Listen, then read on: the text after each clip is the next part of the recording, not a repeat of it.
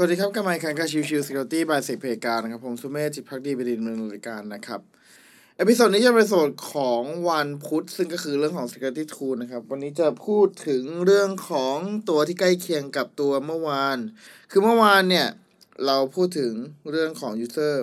Role Matrix ถูกไหมครับทีนี้เนี่ยวันนี้เนี่ยก็จะพูดเรื่องของตัว Asset Control แล้วก็ Asset Control List นะครับถ้าเรามองตัวของ asset control ก็คือตัวที่ใช้ในการควบคุมว่าโอเค resource ต่างๆเนี่ยจะถูกเข้าถึงจาก user ที่จำเป็นต่อการเข้าถึงนั้นๆเท่านั้นนะครับซึ่งอันเนี้ยก็ผมเคยพูดไปแล้วในเรื่องของตัว blockchain asset control นะว่าโอเคมันสำคัญแค่ไหนแล้วก็ทำไมถึงมีผลกระทบค่อนข้างหนักมากนะครับถ้าสมมุติมองไปที่เรื่องของตัว application securityนะครับในส่วนต่อมาคือเรื่องของตัว asset control list ครับหรือก็คือ ACL ที่เรามักจะได้ยินกันนะครับซึ่งก็จะเป็นเรื่องของการติดตั้งเครื่องมือต่างๆหรือ mechanism ต่างๆใดๆที่จะใช้ในการควบคุมการเข้าถึงตัวของ system โดยดูจากตัวของ identify ของ system ว่าไอตัว identify ของ system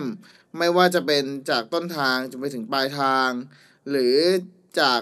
ปลายทางพยายามออกไปในส่วนอื่นๆใดๆเนี่ยมันเป็นในส่วนที่เราallow หรือมีการอนุญาตให้สามารถใช้งานได้หรือไม่นะครับ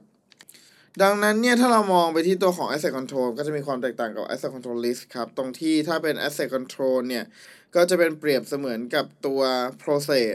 ที่พยายามจะสร้างขึ้นมาที่จะใช้ในการ